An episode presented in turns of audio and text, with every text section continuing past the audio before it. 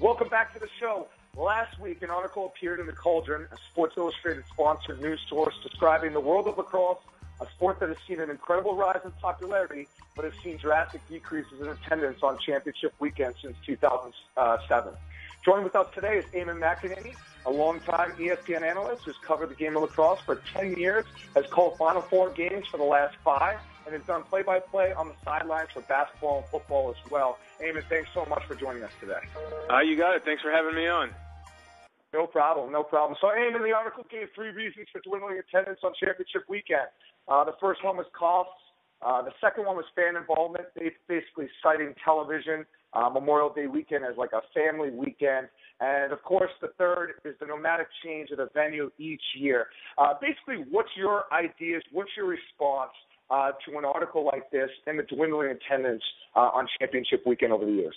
Yeah, I mean, I think it's check, check, and check. I mean, they got it all down. I mean, it's it, it's it's a problem for the sport, and someone has to uh, realize it and come to grips with it and realize that this is an event they have to promote. I mean, you know, we're pretty old in the sport of lacrosse. We go way back. It's not like you know the middle 80s when we loaded up the family truckster in New Canaan or wherever we were from. no, but I mean, look, you look, Andy. You know, when you grew up, that was your chance. Well, you were older at that time, but that was my one chance in '88, '89 to see the Gaits. Now, if Gary yeah. Gait played at Syracuse, you'd see him ten times on TV. So you wouldn't have that need to load up and go down. Now, they still do. Don't get me wrong. I still think, even though the numbers are down, it's still a pretty popular event. I would guess that outside of the NCAA men's Final Four, it's the most popular championship that the NCAA puts out there. Um, I think the football stadium has lost its novelty, but unfortunately, I don't know what that next alternative is because I, yep. I don't think there's that perfect 20,000 seat stadium anymore. I mean, Rutgers, even if you put it in Rutgers now, where it used to be when we were younger, um, or even Annapolis, it would look somewhat empty. I think Annapolis would be the perfect next stop because I've done a couple of football bowl games there, and I know what it's like now there to see that place packed but you have to move it off Memorial Day because they have graduation there on Memorial Day weekend, and obviously you're not moving that graduation. I think it's a little bit of everything. I think TV has saturated it, so the novelty of going down to championship weekend to see yep. someone is worn off. I think certainly the ticket prices have hurt all kinds of sporting attendances, and I'm not so sure about the. Um, nomadic. I've never thought about that one. I think that's good. I don't necessarily enjoy every place they put it. I'm not going to alienate any fan I might possibly have in those areas right now, but we all know there are certain stadiums that are easier to get to.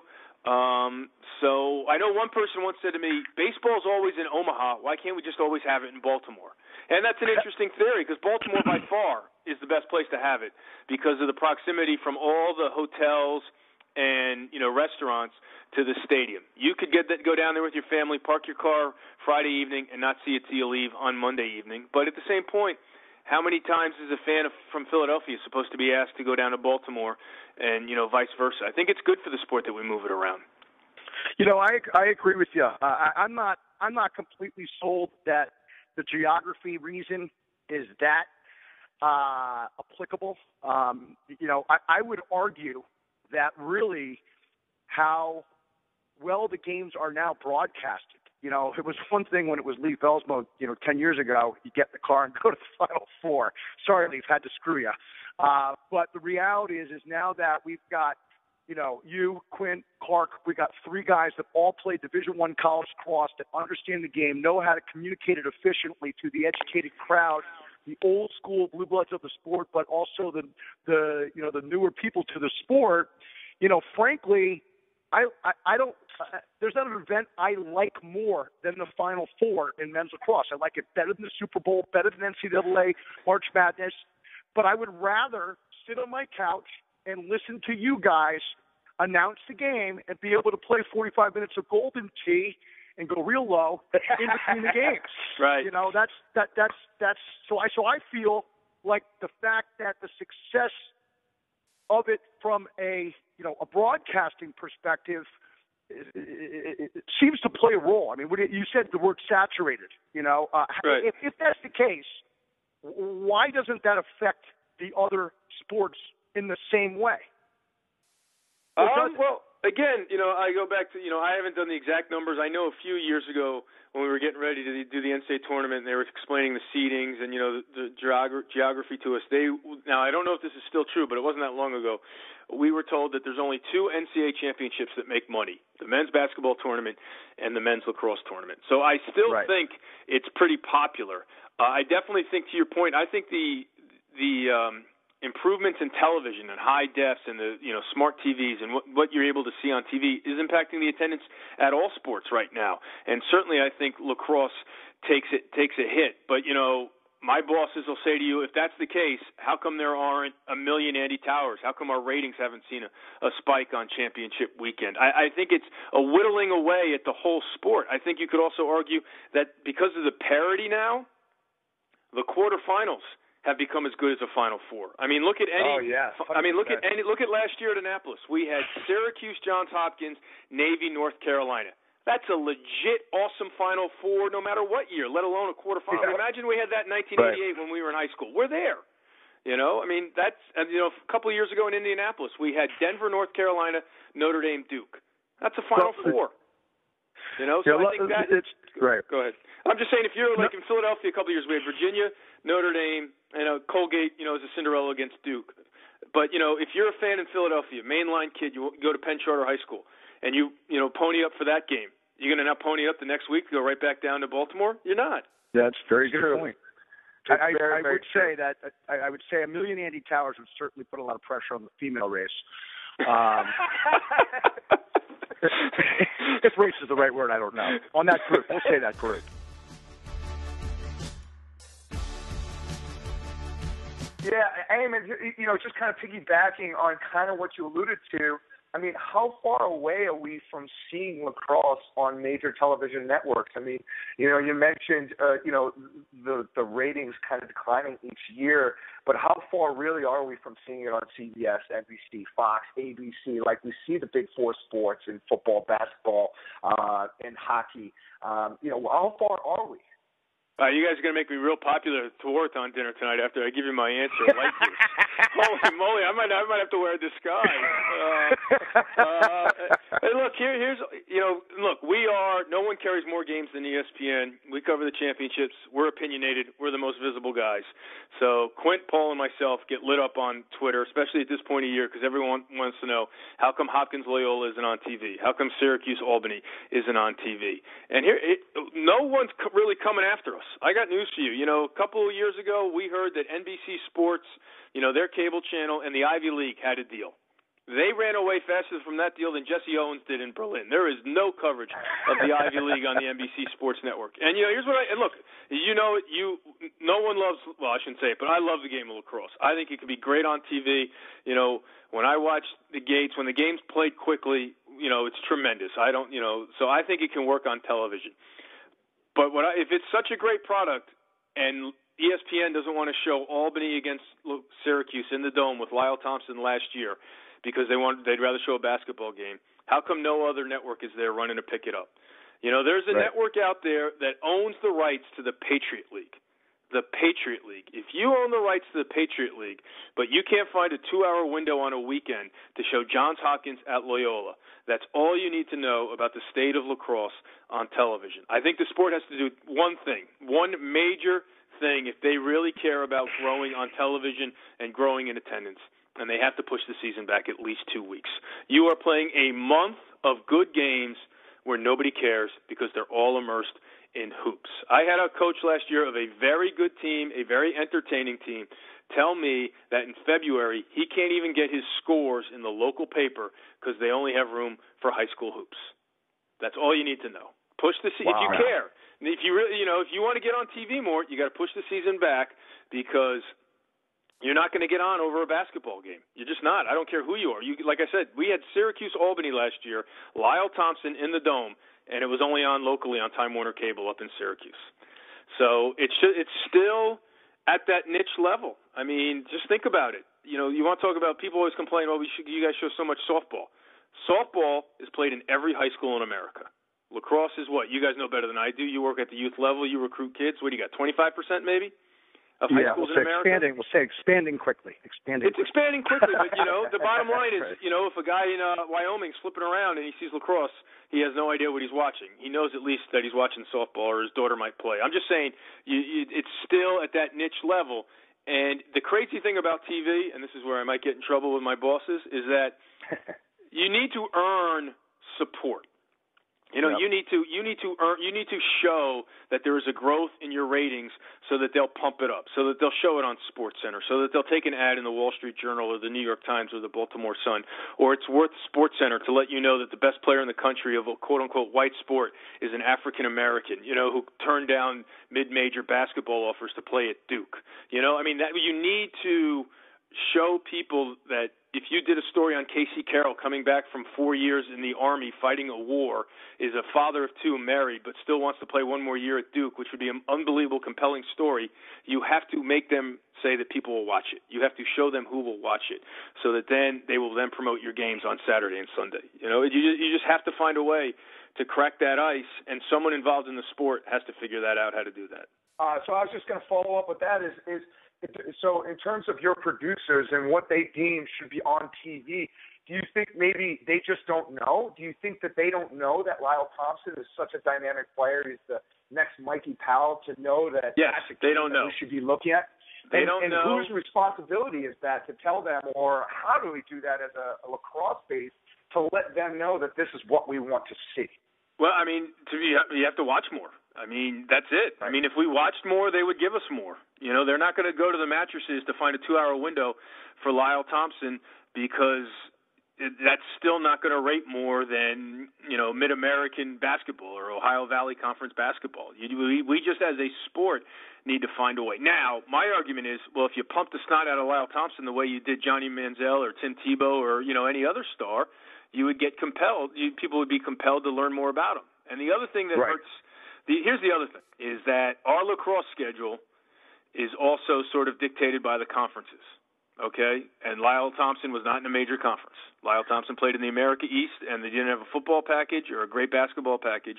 Whereas the ACC, the Big Ten, and at the at one point the Big East, you know, they wanted to keep those conferences happy, so they would show their games in the spring. You work out deals. So if you want the Big Ten, the Big Ten will say, okay, we'll give you. Again, I'm sort of venuing out of my uh, expertise here, but if you want X Sure. amount of football games, we need Y amount of lacrosse games, and you know that America East doesn't have that. So obviously, while we're all eager to see it and asking the questions of why it's not on the, you know, it's, it's not on, you know, the major networks at this point. I mean, I certainly consider ESPN a major network. It's not your traditional, you know, channel two, channel four, channel five, channel seven like it was in the '70s when I was growing up. Right. Um, you know, but but the the continuation, obviously, expansion of youth across across the country has to be in place before people will really even consider, uh, you know, putting it putting it on the major networks. I mean, Right. until I mean, we're way ahead of where we were, Eamon, when you and I were in, you know, youth lacrosse. But uh, but we still have a long way to go before we're even considering, you know, putting it on there ahead of, as you said, softball or some of these other more national sports. I mean, I think that's the sport in a nutshell, all over the place. But somehow, someone has to find a way to make that ten-year-old in Minnesota, you know, who's picking up the sport for the first time, whose dad doesn't know about it, his mom doesn't know about it, that just for some reason it appeals to him because it's faster than baseball, yada yada yada. How does that ten-year-old find out that Johns Hopkins is playing North Carolina this Sunday at noon on ESPNU, other than listening to this podcast and hearing me just pump it up myself?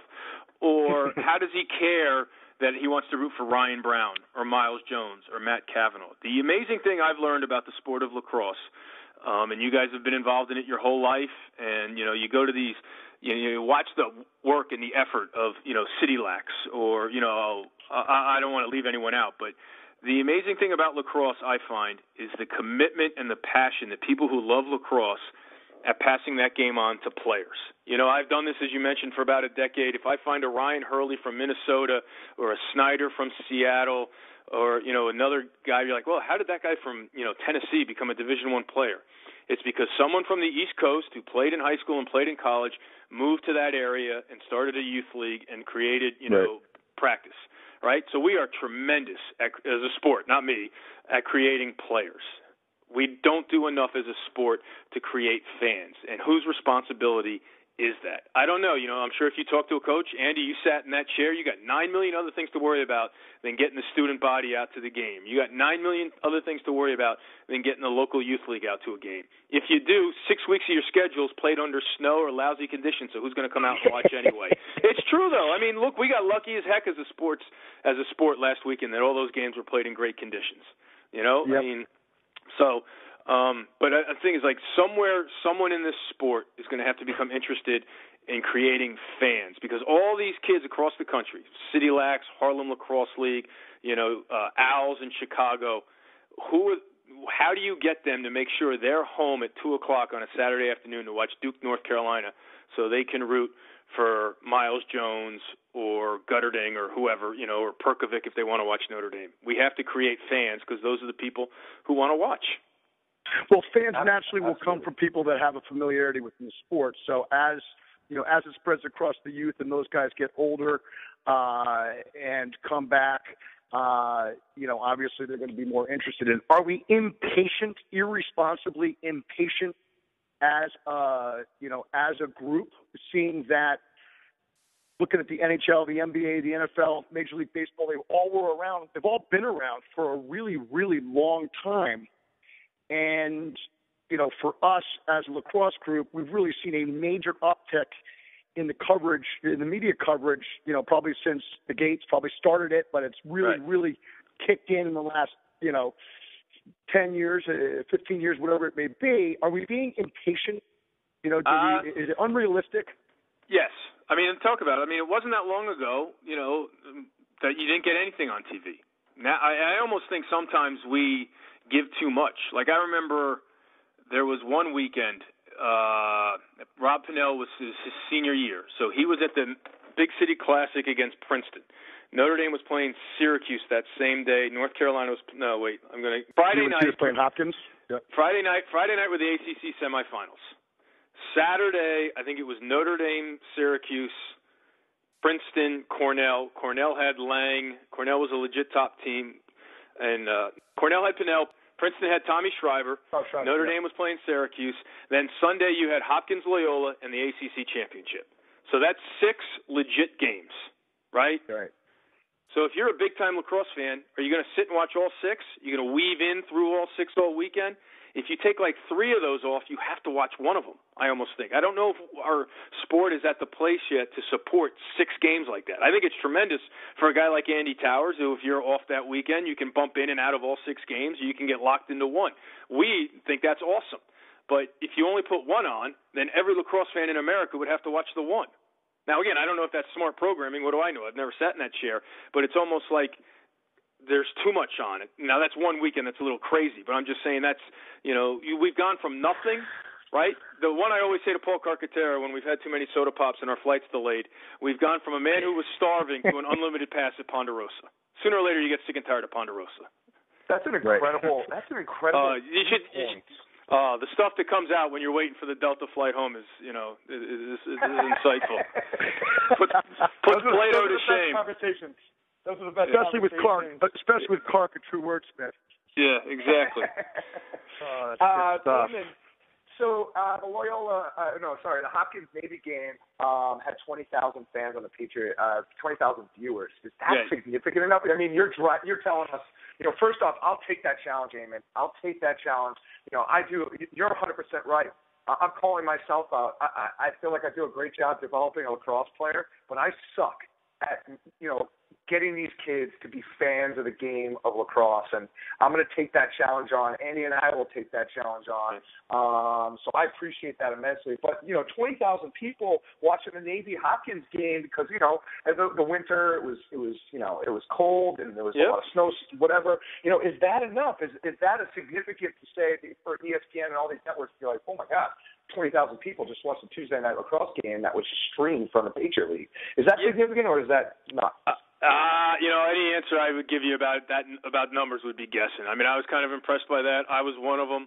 You know, I joked this weekend that I watched so much lacrosse on the computer that my sons told me I had to read when it was all done. I mean, I I didn't move. You know, I mean, I got into it. You know, and I got into that Navy Hopkins game, but I don't know if twenty thousand is a big number. All all I know Right. is that the Final Four is not. We don't get a big number, and I also think. I, I think it's got to move off Memorial Day. I, I just think with that thrill, that allure of spending Memorial Day weekend, you know, with your youth team or your high school buddies or your college team, has gone. You know, it, it's just not working anymore. I think they move it. They need to move it back for a variety of reasons. I think the fact that it's on a holiday hurts. I think the fact that, that you're cramming a season in now with all these conference tournaments. You know, you're cramming 10 pounds of lacrosse into a five pound bag. Uh, they got to try to move it off Memorial Day. And then I really think they need to take a look at maybe smaller venues, but not until they try MetLife Stadium. They have to try New York before they quit. I don't want to hear about Denver or Foxborough. I know I'm biased because I'm a New Yorker, but you know, Andy, you're you're probably an hour drive growing up New Canaan. You take you know where the face-off X would be, and drive a and draw a circle radius of 60 miles, one hour drive you don't need anyone from Baltimore to trek up. You got enough lacrosse fans in that metropolitan area right now that you would produce a killer event, and people would have to pay attention to it. I, I agree. I agree 100%. I agree 100%. If Amy, back to the back to moving championship weekend, um, you know, obviously, if we, if they were to move it back, um, what do you what do you anticipate the pushback would be from the coaches? What's, what's I don't think it's the coaches that? anymore. I don't think it's the coaches at this point. I think it's the school administrators and athletic directors. From what I've heard, again, this is all word of mouth. I just think it's they don't want you know eight teams hanging around with no school. That costs them money. You know, and I think you know if you know, let's just say if you're Holy Cross and your team wins the Patriot League and they're hanging around for an extra month, you have to pay for 45 guys to hang around, and they don't want that. Now, now look, uh, my argument is you're talking about what eight schools out of now 65. You know, right. I mean, what's the goal here? I mean, Andy, you were in coaching. You sat down there with athletic directors. You know what administrators. What's the goal of a Division One non-revenue sport? Right? It's to, it's to, you make, know, whatever. Make sure, you make, sure, make sure they stay out of trouble off the right. field. Right. Make sure they have a good season where the parents aren't calling in to complain. Right. And, and you know, and, they and, have a well-rounded experience, and they're not just a bunch of right. bookworms. You know all that. So it's not really lacrosse's goal to make money. Is the, what they're going to tell you? Because what other what sport makes money? The only sports that make money are the big two, and those schools are allowed to. Then those programs are allowed to do whatever they want because they make money. Right. So we'll look we'll look at a basketball schedule of even a good academic school, and you take a look at where they go during finals in November and December. It's a joke. But right. you know, Right. my argument is baseball. Baseball plays till forever. So why why is it all right for baseball, but we can't push it back two weeks for lacrosse? I think it's going to have to. I think the coaches are going to have to come together on that one and just storm the gate, so to speak. Because even now they're coming around. I think. Now again, I don't know Well, the impact they have, you know, the juice they have with their ads, but it's just it has to go go back. It has to go back two well, weeks. and, I- and I and I think they have to also cement uh, a starting date of no sooner than you know, like you said, probably the, the middle of February at the earliest. Because Right. even if you pushed the NCAA championship back, you know, a week or two, guys are still going to play the first week in February. You know, unless you say to them you cannot schedule games, Right. you know, before this date, Right. no matter what. They're they're, they're going to start immediately. Once those kids Right. come back from the second semester of school, they're going to start. They're looking to get every advantage that they could possibly get. You know, uh, seeing that their Right. again family's quality of life is connected to them being successful. So I, I think they have to. They have to do both if they're if they're going to do. Uh, well. I mean, and the other problem is, I mean, look, uh, you know, the conferences now are a huge deal, and conference tournaments are a huge deal, and everyone needs to backpedal their schedule or from that. I mean, I, Hopkins Navy on a two, the Hopkins Navy in Maryland is a huge game, and you're playing it on a Tuesday night in February. What ten-year-old in Annapolis, let alone Baltimore, Severna Park, wherever, to I don't even, you know, is going to go to that game on a Tuesday night in February? You're just playing that game Right. to get it done. You know, they got Right, really lucky this weekend that they had a beautiful weekend, so they had a great atmosphere. But you're playing these games to get them done so you can play in your Big Ten tournament, your Patriot League tournament. They all have them now. And, you know, that's the most important thing. So if you push everything back, then there's no need to play on February 1st. I get your point. Every coach is going to try to find every advantage, especially now in lacrosse, because, you know, you got, you know, you got these young whippersnappers who want to tell you that they got up at 5 in the morning to watch film and that, you know, they read Urban Meyer's book and they know that, you know, it's win, win, win. And uh, I'm just, I'm going off on a tangent here. But, you know, you're absolutely right. They're going to try to find every edge they can. But if you, if you push the season back two weeks, you're not going to want to play because all you're going to do is get your kids hurt, I think. But it, Yeah. it, it has to be pushed back at least two weeks for a variety of reasons. But certain, certainly understand, you know, the element of kids getting hurt. You know, especially as you go north and it gets colder and colder. You know, it seemed like in Hanover when we were up there, it it, it didn't get above 25 degrees until the middle of March, and that was right. six weeks into the season. And you know, if the wrong people get hurt, at least for us, we turned into a Division three team really fast. Right. Um, you know, so that's huge. How about Um, this? Uh, not to interrupt, but a buddy of mine's got a son on Holy Cross, so they don't make the Patriot League tournament. Their seat, because only the top four teams make the Patriot League tournament. No one's really dying to buy, play Holy Cross like Syracuse will play Colgate after the Patriot League tournament. So their season's done. In Worcester, Mass, if your season's done in the middle of April, how many nice Saturdays do you think they had a chance to get out there, run around, and really enjoy the sport of lacrosse and play a game that was went the way we played it in high school? Maybe one if you're lucky. right, right. I mean, disappointing. yeah, it's tough. but again, it's it uh, it is what it is, and I think until the sport is generating enough money where you know the NCAA looks up and and and is interested by it, I, I think we're just talking about changes that need to happen.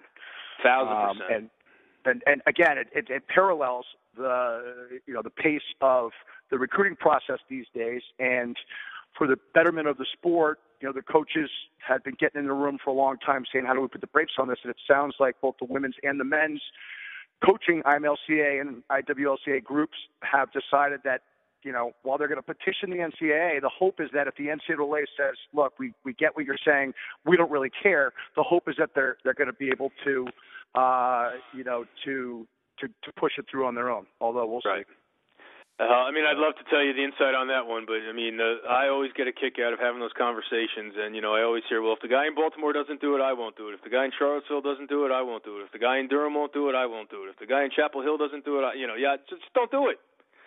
No I mean- question. Well, they. I mean, and- you're hurting and- yourselves. And, and- then I'll talk to another coach, you know, the sort of the mid majors, for lack of a better term. I'm like, how'd you get that guy? It's like everyone else was closed or everyone else was full.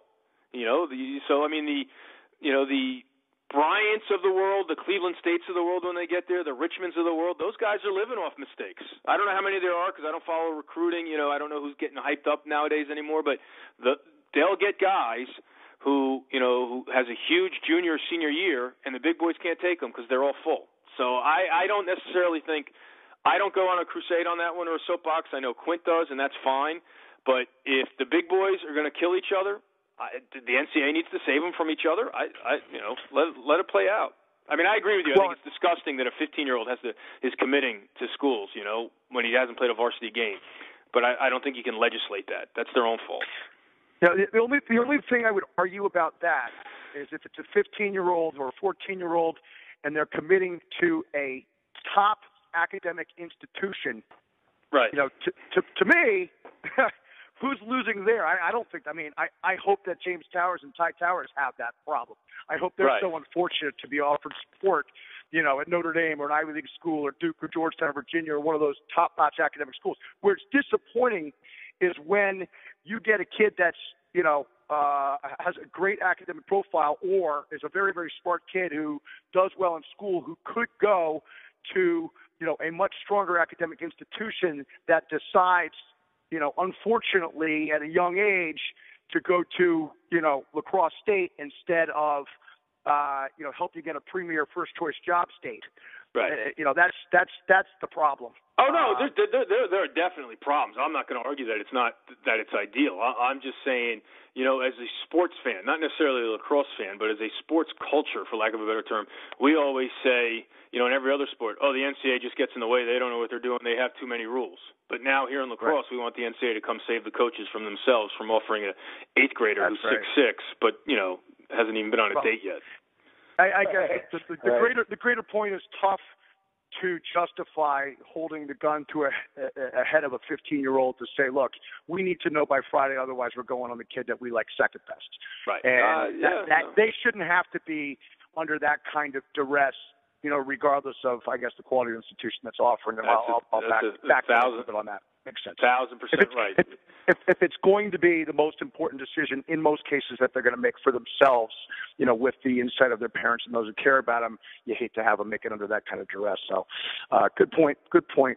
Uh, so, uh, last couple Amen, questions. amen to, yeah, to wrap up. Go ahead. To wrap up, uh, what was the greatest game you ever called? Notre Dame Albany quarterfinal uh, at Hofstra two seasons ago.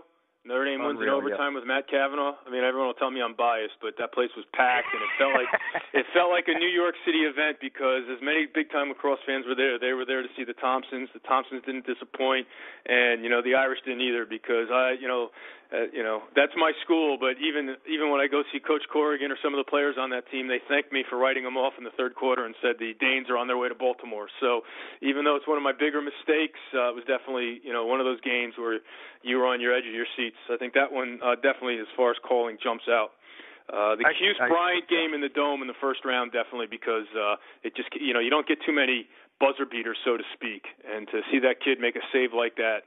Uh, and I don't think Yeah, that win's been put in perspective, you know, enough uh, because, you know, you, you, Andy, you can tell me you played in the late '80s, early '90s. It's just unheard of to have a team like Bryant and I, you know, and I know I just put some more fuel on Coach Pressler's motivations because we don't give him respect. but uh, you know, a school such as Bryant, I'll leave it at that, to go into the Carrier Dome and win, and that was not a bad Yeah. Cuse team. That was, I think, a number one seed.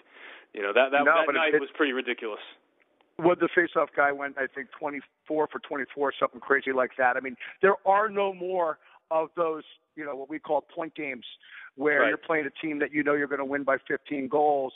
Uh, that there's just there's just too many great high school players playing across the country for opportunities to play at the Division One level, and nowadays, you know, there there really aren't that many surprises. Here's the sport in a nutshell that I, you know, and it, it's, you know, my professional career. I mean, don't get me wrong. I don't get to call football games without lacrosse. I'm very well aware of where I stand. But you know, here we are sitting here about why isn't it this? Why isn't it that?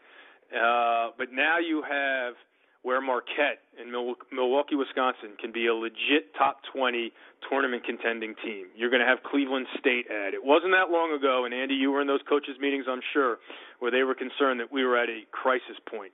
Now we have schools adding. They're not the marquee glamour names that you know some of us want. Like you know, why isn't Clemson in the ACC? Why can't BC or Northwestern get involved? But you're getting the Richmonds, you're getting the Cleveland States, and as long as they make right hires like Richmond and Marquette did, you know, you're getting True. these solid programs that's only going to grow the sport. It's it, it's going to be it's like turning around an ocean liner, as Andy Shay told me about taking over Yale, which is a great analogy that I, I like to use. But And he's you know, turned it around fast. Oh no, he he had no he has no doubt. I mean, Right, and, right. and uh, they've come inches away from breaking down that door and being that Final Four team. But uh, I'm just saying, you know, like slowly but surely, having Marquette play Duke in Milwaukee is going to create fans, and we're going to get there. It's just, you know, it, it's just taken, I think, a bit slower than we wanted. But you know, uh, the sport was in a crisis a few years ago at the D1 men's level as far as adding, and now they've broken through at the smaller school level. The future of lacrosse isn't going to be Mich- Michigan State or Northwestern. It's going to be if Fordham or DePaul or you know that size jumps in.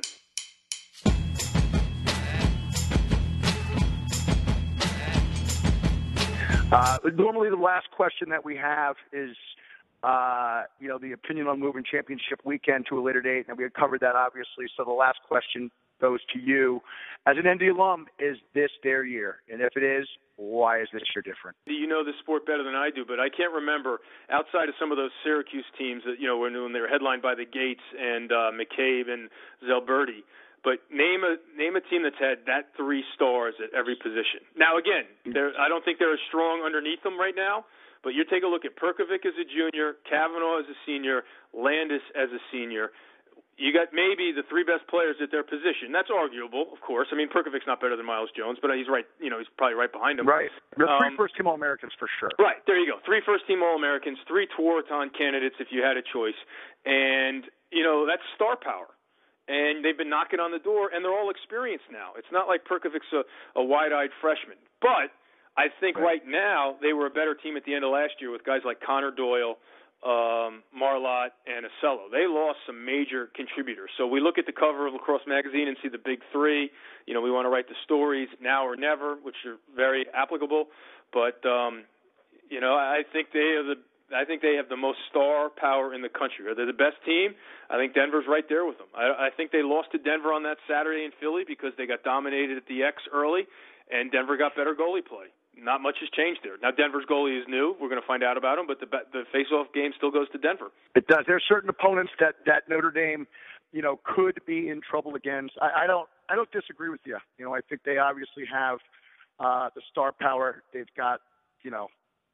Well, let me ask you something here. As long as we're talking Sure. this, I mean, because you played the position and you know how tough the sport is, especially when you're getting pulled and they're sliding to you when you get Yep. off the bus. But you watch Perkovic get five against the Duke team in the national championship game, and then he gets Yep. six or whatever he got in one quarter against Denver. And I just sit there and I go, as amazing as that is, I'm like, what's stopping him from doing that every game? And don't get me wrong, it's not like he, those are the only games he showed up. I mean, he's a first team All American, but at his size and that shooting ability, you know, you, you, I understand coaches don't want to tell me unguardable, especially as a midfielder, or unstoppable. But as he is as close, you know, I don't want to put him up there with Rabil and the Gaits, you know, just yet because I don't think he has his complete passing game there. But I mean, what's stopping him from getting five or six a game? Well, let's let's see what happens. He obviously had a tremendous game against Georgetown this weekend and lit it up with four Gs, right? Right. Uh, you know, the game changes once you break out on a national level for you. Now Right. with Kavanagh back, you know, let's just say worst case scenario, he's the second biggest concern on that team. What happens when teams start to shut him off with a pull? Right. Uh, you know, when he gets off the bus. Right. And now, how does he respond to that? Uh, that would be the major question that I have. Is, Right. is he quick enough to get open on his own? Is he going to go pick the ball? How does the team play? You know, when when he's shut off by a pole or perhaps a very very athletic short stick, and he goes and he picks the ball. Does the defensive team communicate that on a switch? Do they stay? You know, because his num- his numbers may dwindle, but the team could end up more dynamic if he's able to use how the defenses prepare for him Right. to the advantage of, of, of Notre Dame's offense, so they're able to generate higher quality shots than if they didn't create special situation or junk up defenses, you know, to try to stop him in particular. It's it's it's uh, it's going to be interesting to see how he responds. I will say that you know Kevin and and, and Jerry, uh, two of the best coaches in the very in the country in the sport. You know, these guys have done an unbelievable job, and they're pushing and they're right. They're, they're, they're knocking right on the door. But I think it always goes through Denver. It goes through Bill Tierney, and Bill Tierney just doesn't seem to lose many close games ever. Uh, although I think I could beat him at Golden Tee. Uh, so it'll be interesting to see what happens. It- it- Uh, they'll be laying in the weeds for sure. They'll they'll get their first couple of big games, and then they go into the Big East and kind of hide. Although I think the Big If- East is going to be tougher. But if- yeah, if Denver's Notre going to Dame- be there. if Notre Dame doesn't doesn't get them, the only two teams that I see beating Notre Dame would be uh, would be Denver and Baptiste, or Syracuse and uh, and Ben Williams, where Right. those guys win, you know, seventy percent of the face-offs. Notre Dame doesn't have to win fifty-five percent, but they they need to win forty-five percent. They can't Right. lose seven out of every ten face-offs and beat teams that are as athletic and have you know maybe better depth, even if they don't have better star players. So we'll see what happens. Yes, we will. It'll be a fun year. Thank you so Uh, much, well- Eamon. This is this is huge. This is such a great. Uh, this is Hey, such great time. before you let me go, did I mention that we have Carolina at Hopkins noon on Sunday on ESPNU? No, I'm definitely going to be tuning in for that. Gonna be tuning in for that. I David, it. thanks so much for coming, man. We know you're super busy. Good luck uh, at the Tewaaraton tonight. I'm sure you'll bang it up, and we love watching you. You're a great sport. Uh, I appreciate it. Thanks for having me on. It should be a fun year. Looking forward to it. When we return, AT and I will discuss this segment and wrap up with our picks for the weekend. If you didn't hear it already, uh, challenge for everyone out there: uh, don't don't just make players, make fans. Uh, maximize your comfort. We'll be right back.